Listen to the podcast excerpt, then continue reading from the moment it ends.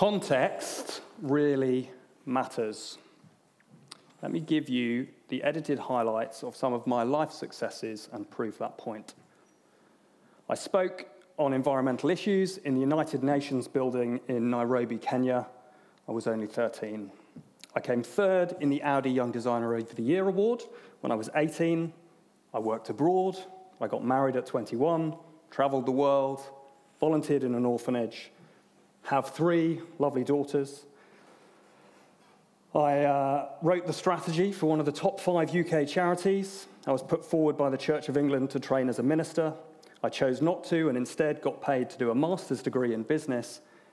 And despite having no first degree, managed to apply this newfound wisdom and doubled the revenue of a tech startup three years on the trot. Oh, and I bought a dog. if you pick your words carefully, anyone can have a highlights reel. Let me give you the same life events with a little bit more context.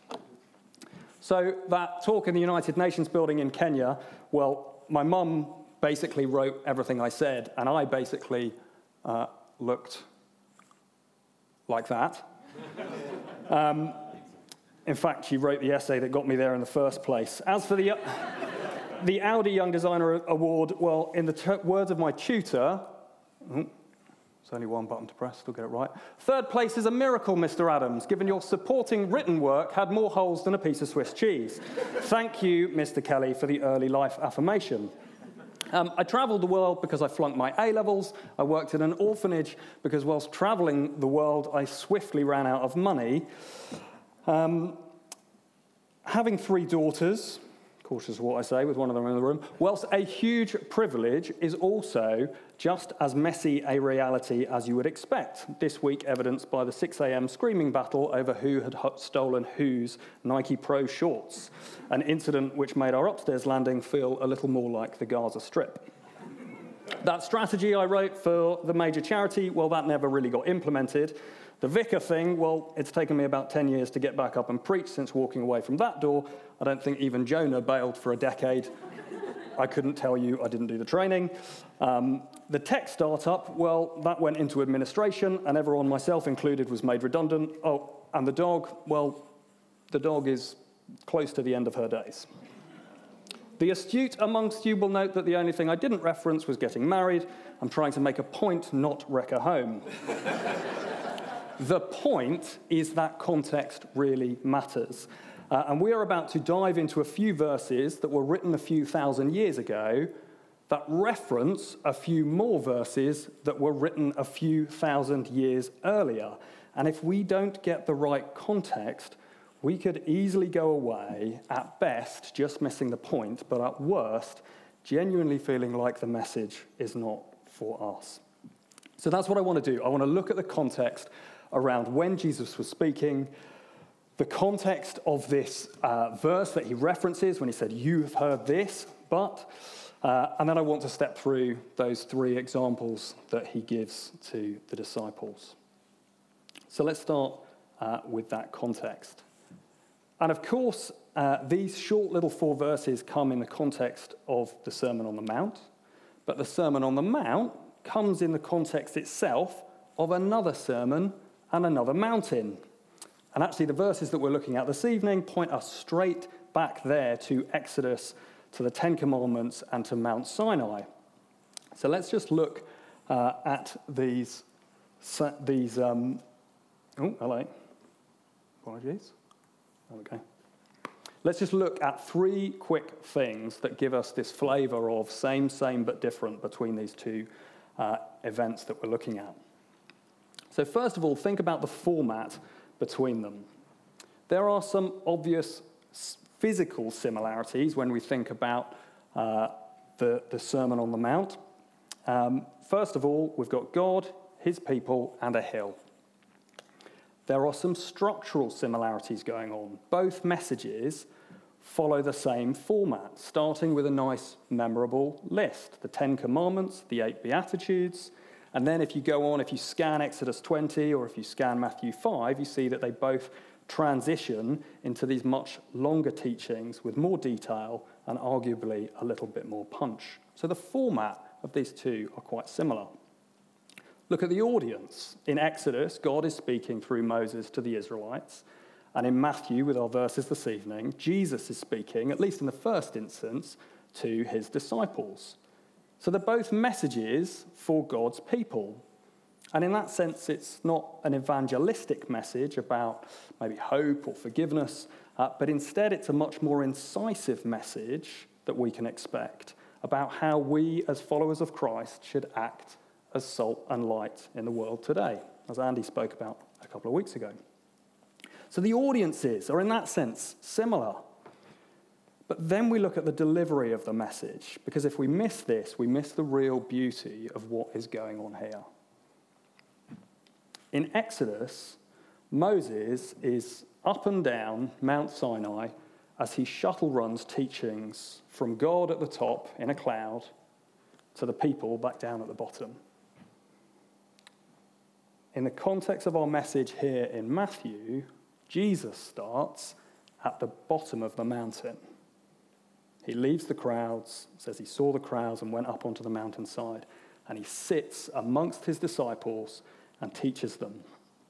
And over the course of perhaps a few hours, by the time he draws things to a close, crowds have settled back around him. We see in Matthew 7 28, it says, When Jesus finished saying these things, the crowds were amazed. So Jesus, Jesus is physically changing the context for this message with his presence. If the Old Testament law has changed in some way, it's not because the disciples are told something different, but because Jesus is physically with them when he tells them something different. And so now, as we revisit both these Old and New Testament teachings, we do so with God in our midst. Let me just pray into that. Jesus, thank you that as we approach your word and your teaching, we do so not with the need for an intermediary, but under the guidance of your Holy Spirit and with your presence amongst us.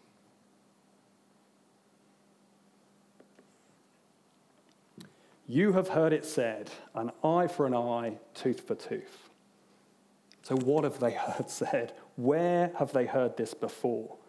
Uh, well, we've already kind of given that away in part. Uh, we know that it's in Exodus, in chapter 20, just uh, after the Ten Commandments, but it also pops up again in Leviticus and again in Deuteronomy. So let's just sense check the context of those and make sure that we understand it as they would have. In Exodus 21 23, the verse is, But if there is serious injury, you are to take life for life, eye for eye, tooth for tooth. So we see these exact words coming up. This is given in the context of retribution for personal injury. And the greatest personal injury, I guess, would lead to death. So, in that sense, it's perhaps leading us back to one of those Ten Commandments do not murder. And the purpose was to prevent escalation in retaliation, that kind of constant one upmanship we see in revenge cycles, which can spiral out of control. Let's not forget that only a few verses earlier, they were given the teaching do not murder. That kind of feels like it should be a given, but apparently they needed to call that out specifically. But it pops up again. We see the same phrase come up in Leviticus. Uh, this time it's actually in the context of a blasphemer being stoned. Uh, so just pulling out verse 20 fracture for fracture, eye for eye, tooth for tooth. And you can read the context uh, if, if you want to take more time with this. But again, it's linking back to one of the Ten Commandments, and it's about not misusing the name of God. And actually, this here is about the consequence and the severity of sin, in this case, referencing blasphemy. And then again, we see this phrase pop up one last time uh, in Deuteronomy 19, verse 21. And here it's in the context slightly different. It's in the context of bearing witness uh, against a crime. Um, but the verse again show no pity, life for life, eye for eye, tooth for tooth, hand for hand, foot for foot. So, wherever we go and look for it, the context of this phrase, eye for an eye, tooth for tooth, is to establish justice by prescribing punishments that match the severity of the crime. And so when Jesus says to the disciples, You have heard it said, these are the examples that they would likely be springing to mind. Legalistic descriptions to prevent escalation in revenge, but in doing so, also reinforcing the reality of the consequence of sin.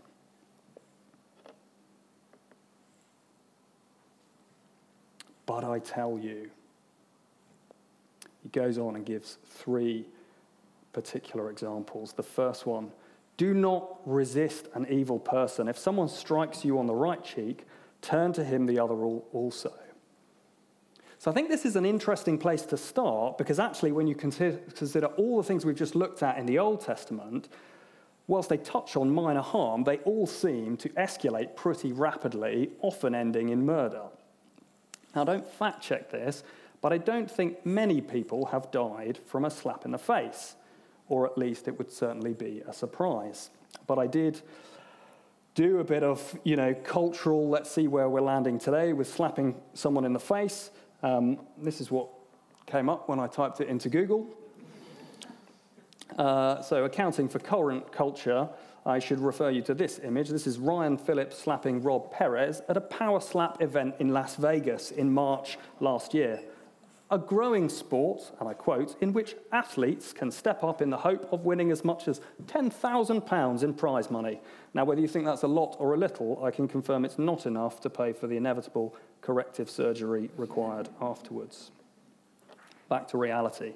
The point that I am making is that whatever has happened in the last 2,000 years, actually, the thing that hasn't changed is that a slap on the face fundamentally is about giving insult. Whether it's done hard to elicit anger or even gently in one of those little patronizing taps on the cheek, it stands as a mechanism to taunt or provoke or humiliate.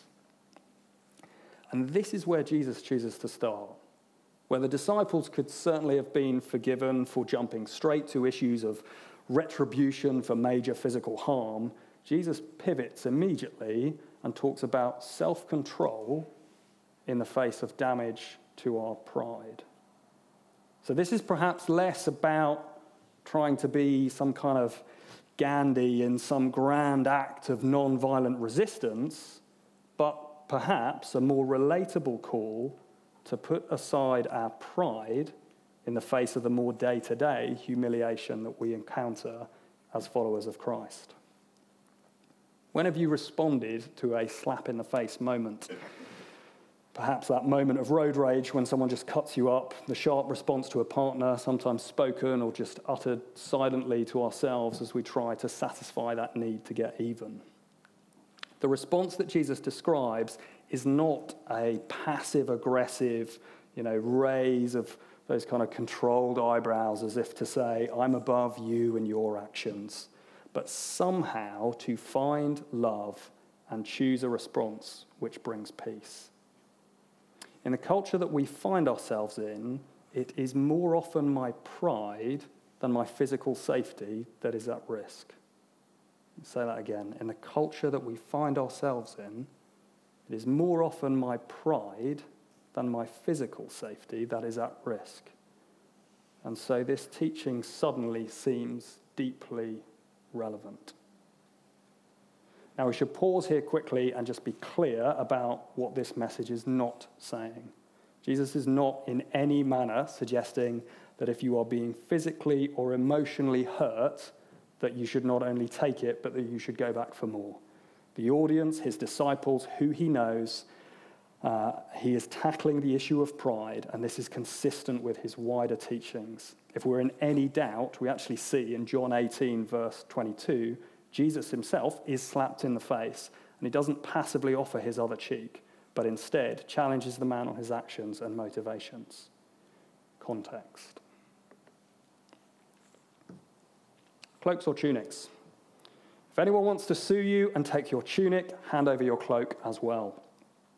We often use the phrase, cut your losses. Or maybe if you were seeking some legal advice or financial advice, you might hear a, a, a phrase like minimizing your risk exposure. So, the idea of, in a legal matter even, increasing your exposure in some way or increasing your losses really does feel quite odd. There's something in this specific example that Jesus is using too. A tunic like a shirt, was an item of comfort cheap, thin, replaceable. A cloak, by contrast, was an item of safety, often used to sleep on or under, keeping you warm and sheltered in the cold of night. Thick, more costly, more permanent. I didn't actually read this in the message version, but it feels like this somehow might translate as don't just give up your seat on the bus, give up your life jacket on the sinking ship. The media is full, isn't it, of rhetoric about me and my rights and what I deserve. And Jesus cuts through this and says, You want to be salt and light? Don't just give up your right to comfort, give up your right to safety. Then that light will start to shine.